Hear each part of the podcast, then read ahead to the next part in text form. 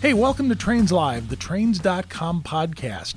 In this episode, we're talking with Ed Dickens of the Union Pacific Heritage Steam Program. He's going to tell us all about his experiences and challenges in restoring and operating Union Pacific four thousand fourteen, the Big Boy. Do you like what you hear? Listen, check out this episode in video with a Trains dot com unlimited membership. Click the link in the episode notes and watch it today. Oh, wait a minute, not a member? Try our thirty-day free trial of Trains dot com, the ultimate online portal for anyone who loves trains of any size from any era. Trains dot com, it's your home for the most comprehensive railroading news and curated video series, articles, photos, and so much more. Hey folks, all this is Trains Live, trains. The Trains dot com podcast. In this episode, I sit down with Trains Magazine passenger correspondent Bob Johnston to talk all about Amtrak, the past, the present, and the future. Program for you this afternoon, and we're going to make a couple of technical adjustments. Well, we are working here, and I'm going to bring my guest in for today right away here. There we go. Whoops. Let's get over to here. There we are. From Cheyenne, Wyoming, the home of the Big Boy and the Union Pacific Steam Program, Ed Dickens is with us today. And we are going to be doing a bit of a, a follow-up on the recent Big Boy trip. And I, I got to go along on that incredibly neat thing. Um, before we, we start having our conversation, Ed, let me remind folks, if you're watching us on Facebook and you have questions, hey, type those in, um, or just, you know, say hi to us if you want. We'll try to get the questions uh, through as we are going along. Um, also, remember, should you like the Trains Facebook page? And, hey, if you're not a subscriber to Trains dot com by this point, you need to be there because cool stuff, cool stuff. We'll talk about that more later. So, Mister Dickens, we went on a on an excursion, and uh, everything went pretty darn well. There you go. I got there you. We go. There we go. All right. All right. So we went Cheyenne down to Denver, and, and everything went pretty darn well? Yes, it did. Okay. Yeah, all of the hard work pays off, and all of the preventive maintenance, all the things that everybody who runs a steam locomotive will always do, and that's take good care of it, run it good, oil it, grease it, just have a good time. Okay. Now, you get back to Cheyenne, and I'm going to assume that this isn't just like putting the car in the garage and we roll it in, throw the garage door down, throw the keys on the hoop, and go home. What what happens after we take a run with the Big Boy? Well, that's a very good question. It's one we get asked all the time, and uh, it it reminds you why the Big Boy, why the steam locomotives in general were replaced by diesel locomotives, and that's just a tremendous amount of work. So it takes uh, a, a good five to six days for that locomotive to cool off. Ooh. Enough to where we can drain the water and washing five it. Five to six days. And, uh, you know, back in the old days, steam locomotives, they would cool them down and steam them up very, very quickly. It was a u- utilitarian uh, workhorse, and it wasn't making any money sitting around looking pretty. So they really... Uh, they really got him in and got him out fast. It's a little bit different with our locomotive fleet. These locomotives, uh, given the age of the pressure vessels and everything else, it's not that we baby it, but we take really good care of it. So we're really careful about thermal expansion, contraction. We let it come up really slow. We let it go down really slow. Okay, and then we just have a long work scope. Five, I mean, five to six days from, so that's that's basically almost a week after the excursion. Um, and, you know, I think about this in, in perspective of where you're sitting and, and your comment about, you know, today it's a lot different. I mean, there used to be over five thousand people working in Cheyenne to take care of steam locomotives and uh, and everything else that went in and on in the roundhouse and the back shop there. So, you know, radically different, different picture. My other question there, you said you also bring the locomotive up slowly. So before the trip that we just went on, how how long before did you begin firing the boiler? Well, it depends on how long of a trip we're going to be. If we're going to go out for a month, we're limited to thirty-one service days. So we're ready to go. The boiler's ready. The locomotive's ready. Everything is ready to go, and we have one service day before our departure. So that means that we're going to steam it up just the day before. Wow, in this instance okay. Here, we had a few things to work on. So we had it steamed up several days prior. But steaming up means that you actually have a fire in the firebox, and that technically constitutes what we call a service day. We have a, a house boiler here. It's actually part of our support equipment in the Howard Fogg, and we oh, wow. steam it from there. And we can steam it for multiple days, again, bringing that water up very very slowly. Okay. We start by filling it with very hot water, about one hundred eighty degree water, and we just oh, wow. fill it, and that takes several days. By the time we get that water in there, within a few hours, that boiler is heating and expanding and doing its thing. You know, realize that the crown sheet on this thing is thirty feet long, and the boiler itself wow. grows over an inch. So we're just All really right. diligent about cooling it up and getting it ready. Wow. Okay, so this isn't a, I mean, it's not, it's not like somebody's walking in and saying, okay, turn on the oil feed and light a fire and let's go. You're already putting warm or hot water, one hundred eighty degrees, it's fairly hot. You're already, you're already preheating the boiler, if you will. For days out. Correct. Wow. Yep. Okay. Yep. And and radically different from what it was when the big boys were actually originally operating. That's that is that's that's incredible. Other thing, okay, after we get back from a from a trip, what what does the crew do? I mean, do you folks sit down and say, hey, this went really good. Um, I noticed this didn't work just right. Um, we need to look at, uh, you know, X, Y, or Z on the locomotive. Is there there's something like that that takes place? Well, throughout every day, both in the morning and at night, we have a fairly lengthy checklist that goes through all of the action items that must be done. Everything on the locomotive, all the regulatory work, all what we call the railroad work. And that's the okay. full steam locomotive work scope. And from there, we have information that we'll fill out on those forms. And it's from there that we determine where, where we need to work, what needs adjusted, what needs fixed. Some of it we can handle as what we call a running repair or an adjustment in the field. Uh, but our plan is to keep all that stuff to a minimum and just service and run the locomotive and, and keep all the repair work home. Uh, when we're in the field for a long time, I mean, invariably, steam locomotives are old technology, and there are adjustments and things that you'll need to manage. Uh, you know, oftentimes you might have an injector that springs a leak here and there, or there's some other issue. When we rebuilt the Big Boy, we had a very good vision in mind what we needed it to be. So we made it very heavy duty. From the beginning, the, all, all big steam locomotives, or any steam locomotive for that matter, they're heavy duty by their very nature. Sure. And we went that a little bit more to make it easy on us when we're in the field. Okay. All right. Anything crop up from this trip that you can share that is getting some special attention?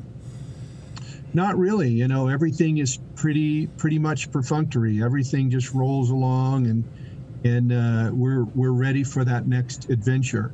Uh, there is a lot of work okay. uh, just getting the locomotive ready to go. Steam locomotives are designed to be running, and that boiler with all the water chemistry and how you manage that chemistry, it's best to keep them running.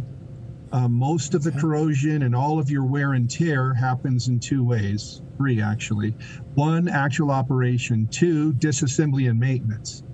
And uh, when you take the locomotive apart, almost every valve on that locomotive has to be disassembled, and we'll service it. We go through a specific checklist, all the piping, the valves, the cylinders, the piston rod, valve rod, air pumps, dynamos, injectors, everything, atomizer, blower, all of those pipings and everything is all serviced and conditioned with a special solution to prevent it from corroding. Okay. And that's where your damage occurs, when the locomotive is just sitting there waiting for you to steam it up again.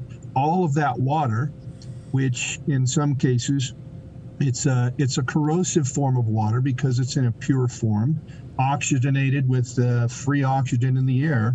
And so you've really got to go to great lengths to make sure your locomotive is cared for properly, because when you go to use it again, you're going to find all the little things that you forgot about. and, uh, and then you're going to have to fix that before you're ready to go again. Sure, sure. Old pilot friend of mine said, you know, if it doesn't work on the ground, it's not going to work at thirty thousand feet. Uh, that's right. that's, so, that's a great analogy. You mm-hmm. know, uh, the, the yeah, I, I was uh, into paramotoring for a while, and there's, you know, it, it's better to be on the ground wishing you were up there than being up there wishing you were down here. And the same yeah. is true with the steam locomotive. Sure. You know, sitting there with the locomotive right now in the shop when it has zero pressure on it is the time to fix something, not when it's got three hundred P S I and four hundred twenty-five degrees, wishing that it didn't. Okay. I think we have, wait a minute, oh, there we go. The question bell has sounded. Vince, what do we have? All right. Um, we have a couple questions. Uh, the first one is um, question for Ed. Have there been any shortages related to the pandemic or post-pandemic that okay. you've noticed? In your operations because of the pandemic, any shortage of supplies or anything that, that you have needed to keep the locomotive running that you haven't been able to get a hold of? Well, that's a, that's a very good question. And um, I've got I've got Ted here in the window. Uh, real quick, I'll answer your question. Well, fortunately, we have a very good inventory here, and we've got the supplies and materials and everything pretty well in house. So okay. we haven't suffered anything good. from uh, from much. Right. Uh, we've got Ted pulling up from the drive-through window. Here. There you go. Ed, Ed is talking to us from his office in the uh, STEAM headquarters there in Cheyenne, Wyoming. And in the back of his office, he was, was telling us before we came on air here this afternoon, so that he can see out in the shop and to also uh, be convenient for the, the crew there, they put in a what they call the drive-up window. You don't, you can't get fries there, but you can get information. Um, looks like one of the guys has pulled up, so Ed, we'll let you take care of that, and I'll get the next question for Vince here, from okay. Vince. All right. So go ahead. Um, Has the steam crew thought about uh, extreme weather conditions in the West? Anything from droughts to extreme heat? Have uh, steam operations or routes routes changed because of oh, okay, weather? All right. Did we do we get the drive-through window taken care of? Or we did. That's okay. that's Ted Schulte, everyone. Oh, a locomotive Hello, engineer, Ted. Locomotive fireman extraordinaire. Beautiful, beautiful. Ted, welcome to Trains Live. Question question was this, um, Ed, with, with the changing climate there in the West, um, you know, we've seen wildfires in California, we've seen drought, we've seen high winds, we've seen um, extreme winters. Has that changed any of your thinking as far as, uh, you know, where the Big Boy is going to be operated or how it's going to be operated or when it's going to be operated? Well, generally, the, the steam locomotive is just like it was in the nineteen forties. And uh, the, the plans that we have for operation, all of those factors are taken in, into consideration before we announce that we will go on a trip.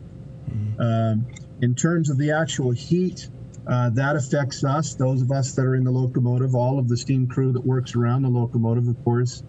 Uh, last year down in New Orleans, it was very, very warm. And in the cab of a steam locomotive, it's extremely warm.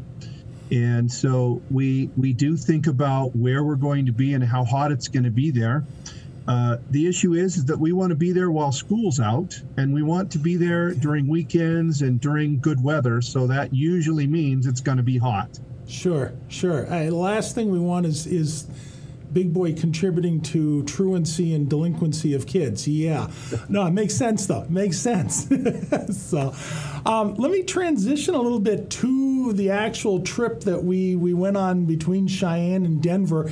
And, of course, I got to ride with you from Greeley going north um, back to Cheyenne. And uh, it was it was a heck of an experience. And you ever got a seat open again and I get permission to do so, I, I'll, I'll come along with you guys. I mean, I'll I'll carry buckets of oil if I have to, you know, to get on board. But um, listen, there was something that I noticed in the cab. Um, you know, when you, you you think of a steam locomotive, it's motion, it's it's very ordered chaos, like you said. It's it's hot, it's loud. Um, but then I started noticing some of the little subtle things that that were going on in the cab. And um, one, you know, the whistle. It is. It is very different when you hear it in the cab from what you hear on uh, when you're standing trackside. But a step further even, um, you seem to be able to play that whistle. And when I, the big one I was noticing is when you're you're you're giving the signal for the grade crossings, the two longs, a short and a long. You know that that first long, it was it was very clean, down with the cord, release. The second long started, and then you did this thing with the whistle cord where you kind of pulled it a little bit, almost looked like a little bit to the side, and got kind of a, a single low note, then the short hop, and then that low note again, and then into the long, the long blast there. So what were you doing? What's the secret? Because that was, what you were hearing was incredible. Well, that's uh, that's something that you can tell that we like that. I like it. uh, it's it's part of a long apprenticeship that you serve when you begin working around a steam locomotive, and it's a uh, it's an honor and a privilege to be a part of it. So there's a lot of pride that comes with that. Um, I've I, I I had the honor and privilege of knowing Howard Fogg, and he had made a series oh, of recordings over the years where he recorded all kinds of steam locomotive engineers. And back then, the steam locomotive was more, again, a, a very utilitarian machine. Engineers blew it with some artistic form. Uh, in the steam world today, we don't run the steam engine very much, and by regulation, we are required to sound that very tone that you mentioned. It's a regulation. Hmm. Over forty miles an hour, the moment you pass that X, the, the sequence must begin, and okay. It's to be repeated in a very specific duration. And that run between Denver and Cheyenne, we're going to blow the whistle well over one hundred sequences. So you might as well be, have fun with it and make it interesting. And, okay. and that's how that's how it comes to be. Uh, in the beginning of my steam locomotive career, I, I immediately, uh, when I was first exposed to the steam locomotive, something happened to me. Uh, I forgot college, I forgot everything, and I was going to be around a steam locomotive. And so the moment that I had the opportunity to sound that whistle, it was like there was a lot of heart there. And it's still there. okay. And, and I tell the guys, wow. um, just a, another quick segue, while mm-hmm. we're on display, we blow the whistle for entertainment purposes, but it's not a toy. Sure. We're using it kind of like a toy in that moment. And I mm-hmm. tell everybody, I kind of lean up and I whisper in their ear, and I tell them about the pride that they have, what it means. Yes. And you can see it in their eyes. Oh, there yeah. is times when you'll see a little tear forming, and and yep. then you'll see them look out over the crowd of people because everybody's cheering when they hear that whistle, and they're like, wow. And there's a connection that's made there, and that's what it's all about, that connection yeah. and the pride. Absolutely. You know, there are two, two, I think, of my favorite pictures that I took while uh, in Greeley. Uh, I think it was on the downbound trip. Um, there's a there's a picture of you in the cab, and you're you're you're pointing at the ears here, and then you know the whistle is is sounded, and um, you know I have a couple of shots of, of the varying degrees of people and how they're plugging their ears, and you know it's. It, to me, it was neat. You know, the adults knew what was about to happen, and there was some brave young men standing. I'm, you know, a young man, five, six years old. That ah, this big locomotive's not going to scare me until that whistle sounds. yeah, then it's like. so, now, listen. Was it? Was I right though in that uh, between the the long blasts, you are kind of playing that whistle chord, even pulling it off to the side a little bit. Yeah, okay. yeah. You can vary the opening, and there, therefore you can modulate the pressure, okay. and you, that varies the tone because the steam is coming out of an area around the base of the chime, the actual whistle casting, and and depending on how fast, you know, how much steam is blowing, you're going to get a different tone, and you can vary that whole musical chord that way. Sure. Uh, and, and that's that's what we do, and, and at every time. There is a specific reason because, as I said, the whistle's not a toy. It's a very important tool that we use, yeah. and it communicates. So in that scenario, when you heard me, when you saw me doing that, mm-hmm. we're, we're getting ready to communicate to everyone yeah. that we're going to do something. Yeah. And most importantly, we're communicating to those of us on the crew what we're doing, and I'm stating my intentions. Sure. And we talk on the radio, but the, the whistle is a, the, the most effective way to communicate. Yeah. And real quick, I want to introduce uh-huh. Jimmy Thompson. This is Jimmy Thompson, Boilermaker. Jimmy, welcome to Trains the... Live. All right. Thank you, you, John. Yeah. Oh, hey, we rest got John more of the crew. They just pulled up to the drive-through window. Okay, uh, there we go. You're looking at more of the Union Pacific Steam crew. Uh, we're talking with Ed Dickens and his group here from uh, Cheyenne, Wyoming. And the guy's just very casually filtering into the office there as we're talking. Um, I, I'll tell you what, I, Ed, you and I have been talking about this, but man, I'll tell you, to shake every one of these guys' hands, especially the ones standing there in the background, the rest of the crew, for what they're doing, it's it is incredible. It's incredible. So, I well, love we it. Thank you for saying that. I, I just wanted to let you know that we've got Austin Barker's on vacation today, so he ah. can't be here. Normally, he'd be standing here with us. We've okay. got Garland Baker, Ted Schulte, Kurt Clark, uh, Jim Leonard. You know, our full crew: Paul Garishio, Bruce Kirk. You know, uh, all of us that are on the crew.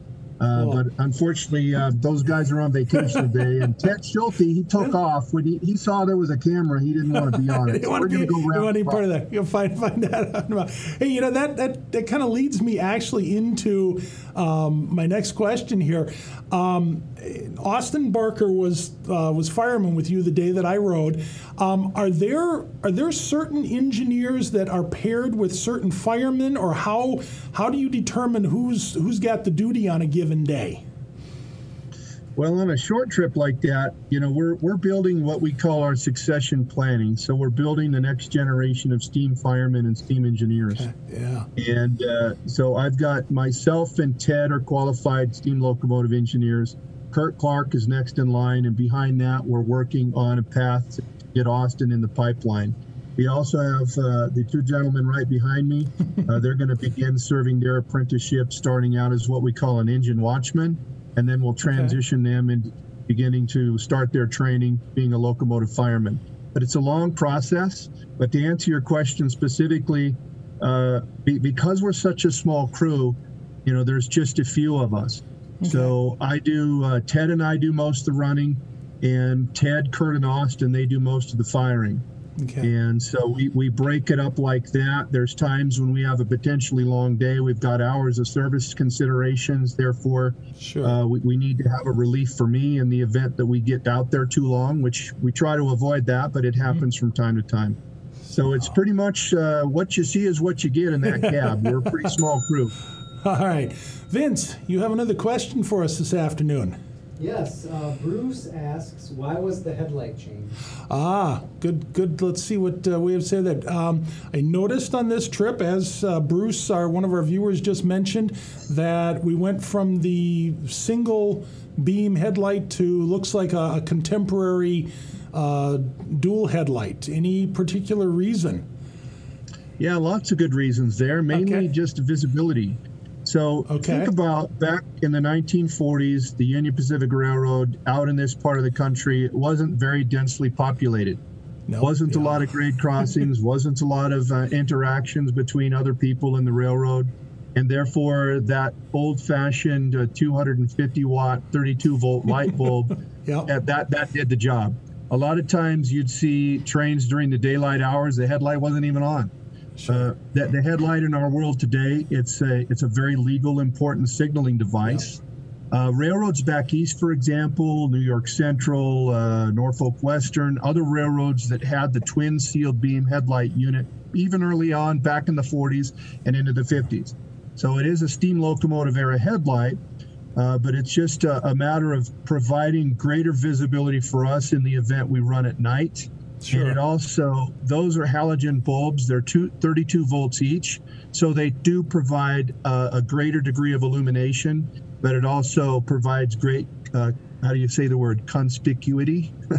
So, you know, yes. Everybody knows the big boy's coming, but there's a lot of people out there that uh, they're not there to see the big boy. They're there to, to cross the tracks, and we want to make sure that, that that locomotive presents a very A very good vis visual appearance to it. Absolutely, absolutely. Yeah, we we could do we could we could talk a whole hour on some of the safety issues and and that's yeah. But no, that that is that is very valid to be able to see something that big coming down the tracks, uh, and especially when it when when speed can actually be deceptive at at a distance. Um, if there's anybody out there who remembers high school science, the Doppler effect, it also affects light and how you are perceiving that train coming down the tracks. Um, Ed, you, you kind of, go ahead, go ahead. Yeah, the, the other thing too is, uh, you know, in, in terms of how our, our cities and the entire network is so densely populated, there is so much light pollution at night. Yes. Uh, that two hundred fifty watt bulb, it just doesn't cut it when you've got so many other lights facing you at night. Uh, even when you're out in the darkness, the, the very limited light that that thing projects in front of you, um, you know, it just takes one time running at night and you goes, this this doesn't work. We need something brighter. Standing sure. out there with an L E D flashlight. Well, let's let's talk a little bit about running. Is that that was one thing that I also was impressed by in the in the cab. Um, you know, the the out in front of you there is about another eighty-five feet plus of locomotive. Um, and I noticed that, you know, track speed when we were running Greeley to Colorado, um, we were ranging between, you know, twenty and about forty-five, forty-nine miles an hour. Uh, as you're you're looking out there, first of all, how how far ahead are you looking and making your decisions, and then also kind of what are you really thinking about as we're just on a run like that? Well, you you know your stopping distance. You have a seat of your pants feel that you know what your stopping distance is, so you're looking as far out as you can possibly be. And for those of our friends that enjoy standing close to the track, we we naturally we, we want to remind them to stay back twenty-five feet. Mm-hmm. We know that a lot of people are not going to get that message to us, and we want to be patient and understand that they're there to get a photograph. But uh, there's a lot of people that are close, and sometimes our friends uh, will put a GoPro or an iPhone or something between the rail. You will be very surprised to learn how far out I can see that, and I will stop and pick it up, because we want to discourage everyone from that type of unsafe act. We know how neat it is to have your video on YouTube run over mm-hmm. by the big boy. We want to discourage those videos yes. because of the obvious uh, safety implications with that type of conduct. So to answer your question, I can see way, way ahead. And you're looking out based on your speed, based on the curvature, based on your line of sight, how much you can see, looking for signals, automobiles, you know, anything, uh, anything and everything. Okay. All right. Um, back to kind of the, this is more than a job. And, you know, when, when, when you look at the big boy, I mean, you guys, Union Pacific, your crew, you, you have got a, a piece of equipment there that, that really is, it's an American icon. Um, I mean, it is, it is woven into the history, the fabric of this country.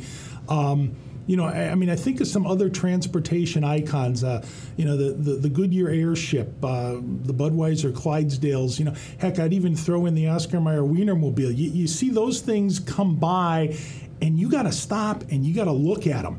And I mean, the, the, the big boy is is that way as well. You know, what's it like for you and the rest of the crew? You pull into Greeley, Colorado, and I know on the downbound trip, um, I was told there was somewhere between twenty-five hundred and three thousand people packed into those few blocks waiting to see this thing. What What is that like? Well, it's not just a job for all of us, not just those of us on the crew, but all of our ground support, our colleagues in Omaha, our bosses, our brothers and sisters in our, our sister shop out there in Council Bluffs. You know, this is something that we, we realize how special it is. This iconic Union Pacific locomotive, it's an iconic American locomotive. It's something yes. that people are really rallying behind, the story of the big boy. It's something that you can feel. So the other day I uh, I felt this, and I, I, I, I made a nice post on Facebook that I, I, yes. I was hoping there was a way some way that we could share that the feeling that we we get, because you can actually, it's a palpable feeling, and the people loving on the locomotive, that's the best way to put it. When that locomotive rolls into Greeley, as you mentioned, and there's thousands of people swarming the locomotive, you can feel the happiness, you can feel the joy, you can hear the cheering, yes, and see the smiling faces, and it's something that you can feel. And that that is never lost on on a, on any of us, you know, when the uh, the days are long and the work is hard, mm-hmm. because for everyone that works on the railroad, it's a tough job, it's a tough industry. Yeah. Add to that the steam locomotive and everything that comes to how difficult the steam locomotive is, and and you've got people say you've got the best job in the world, and we do, yeah. but it's a lot of work to it. And it's yes. that love, all that feeling that just makes everything worth it. You know, the blowing the whistle, that mm-hmm. that's a big part of it. You know, when you can feel uh, the enjoyment that people have when they hear the whistle, when they, you know, it, uh, it, it almost universally brings smiles to the faces. And sometimes there's a little bit of um, almost a, a little bit of fear behind that smile, but it's something you can feel. I'm going to have Jimmy, I'm going to have Jimmy answer that question real quick. Jimmy sure. Thompson standing right here. Jimmy, okay. what, what do you think? Let's get Jimmy's response. Then we got a question. Go ahead, Jimmy. Okay. Well, it's pretty cool to see all the people come out and take a look at the hard work that the crew has done in preparing this engine. And um, it's just a pleasure to see all the smiles. And and uh, sometimes it's a little stressful because you're trying to keep people back. yeah. But other than that, it's yeah. it's a good turnout. Yeah. When, uh, Jimmy, when you like the trip here now between Cheyenne and, and Denver, where were you riding on the train? So when we go out on the road, we have uh, two chase vehicles. One is okay. a pickup with a water pump in it, and the other vehicle is for shuttling the crew around when we get to our destination. Sure. Okay. And so I was I was driving one of the pump trucks, and uh, we, me and my partner John, who's sitting next to me, uh-huh. we were both driving the chase vehicles. Okay. You were the you were the two guys that after the big boy left Greeley, I saw walking through the parking lot tired and, and looking for the soft cushion to sit on. yeah? All right. Vince has a question for us. Go ahead, Vince, from one of our viewers. All right. Is uh, thirty-nine eighty-five keeping its whistle or getting a new one? Ah, okay. Ed, when, when thirty-nine eighty-five is transferred uh, Um, to the folks there in Silvis, the Friends of the two sixty-one, um, is the original whistle going with it, or is it going to have a replacement? We'll let you know. we'll let you know. Okay. All right. All right. And, and, and a totally different subject, but I assume that is a project that you guys are, are in the midst of working on. Uh, making that transfer. Okay, we'll we'll talk about that at, at some point in the future there. And we've got another question here. Um, can uh, question for Ed, can he share anything about plans and timing uh, for the donation trip to Silvis? Oh, okay. All right. Um, that donation trip, any any plans that you can speak of at this point? No, we're, we're not prepared to release any uh, information on that. Sure. Okay. Our work here. Bear in mind that carrying a locomotive, the, the Challenger, uh, it needs lots of work, but four machinery pieces of it, the roller bearings and things of that nature.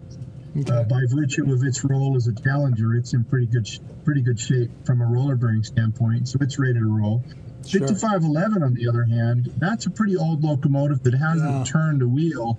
And uh, before I was even born, so uh, we, we've got okay. we, we have it up and it's moving and it's rolling and it's rolling actually pretty free.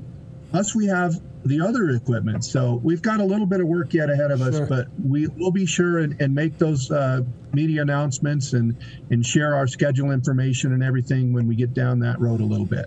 You know, we can we can leave it this way very easily. Hey, folks that you're watching, trains dot com newswire.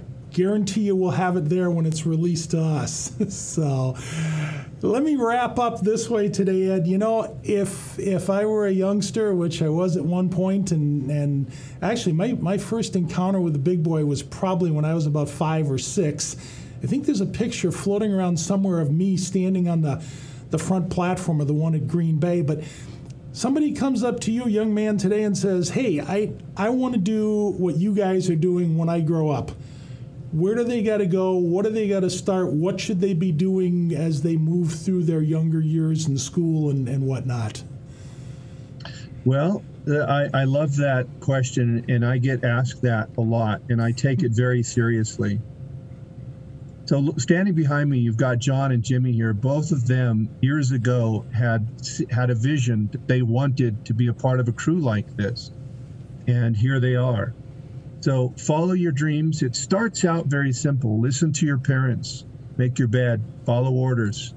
Listen to go. your teachers. Get good yep. grades. Be a good citizen. All of those things build the character necessary for you to do any job.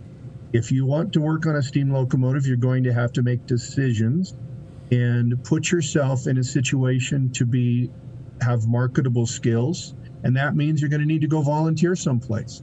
Steam locomotive jobs are few and far between. Mm-hmm. Uh, if that's what you really want, then you're going to have to pursue that. It won't come to you. You have to go to it.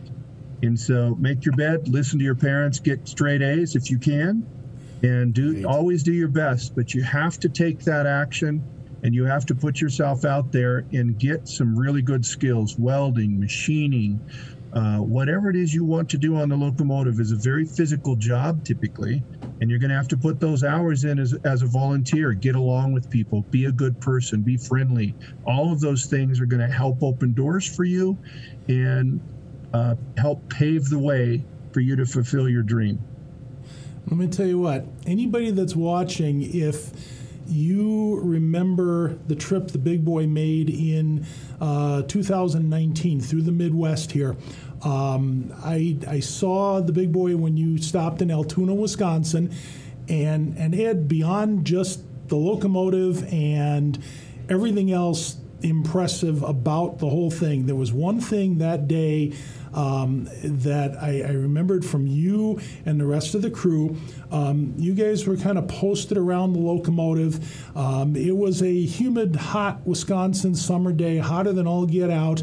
And you and that crew stood there for about three, three and a half hours, and you answered every single question that people came up to you with. There wasn't anybody that that you guys walked away from or didn't take the time to listen to. And I'll tell you what, what you just said about, hey, if I want to, you know, do something neat like this in my life, this is where I got to start. Man, you guys, you're it. You, you are the example. You definitely are. So... Um, I tell you what, heck of an experience that I've had with you guys. I will I will come along anytime you let me.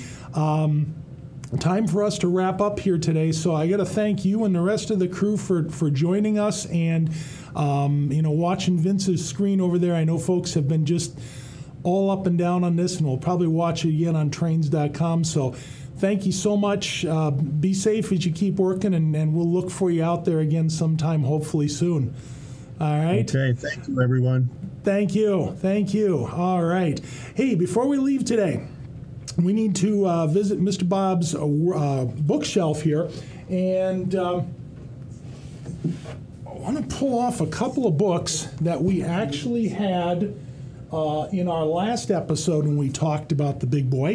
Um, Cratville's book, Big Boy, and uh, the Locomotive Encyclopedia from nineteen forty-one, both of them with information about the Big Boy. And the reason I bring them back was that we had a couple of viewers uh, send in questions and say, hey, I can't find those books in my library. They're not going to be in my library.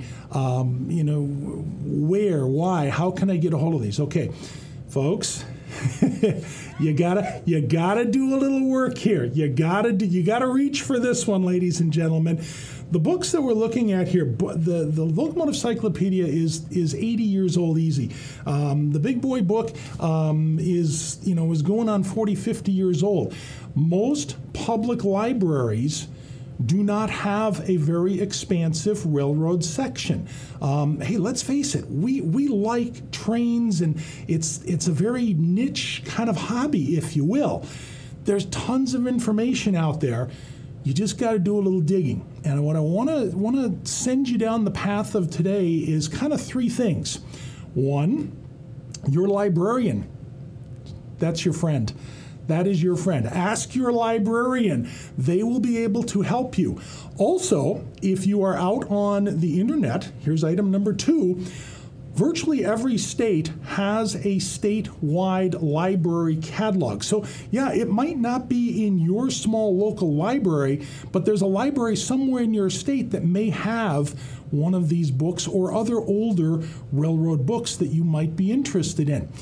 Third, most states If you look at their university or college system, that system has a catalog that discusses books in the entire system. And I'm going to use Wisconsin here for an example. The U W system, the University of Wisconsin system, has a catalog that you can dial into and look at books in literally all of their locations, including the Wisconsin State Historical Society, where the two are associated. Now, a lot of those materials, you might not be able to take and check it out and take it home with you, but you can go to one of their research facilities and look at the books, possibly even copy pages out of them, make notes from them. So you want to find some good books like this that are going to give you that, that information that's deep down, way behind the scenes. You got to take and dig for it. Make your librarian your friend. Look at a statewide catalog. Check out your local college and university. And look, as a bonus today, point number four, talk to your local railroad museum or maybe even a model railroad club in your town. Some of those model railroad clubs have some pretty impressive libraries. So, yeah, I'm showing you some older books. And if you want to you want to look for them, man, you got to do a little digging. Do you like what you hear? Listen, check out this episode in video with a Trains dot com unlimited membership. Click the link in the episode notes and watch it today. Oh, wait a minute. Not a member? Try our thirty-day free trial of Trains dot com, the ultimate online portal for anyone who loves trains of any size from any era. Trains dot com, it's your home for the most comprehensive railroading news and curated video series, articles, photos, and so much more, all about trains.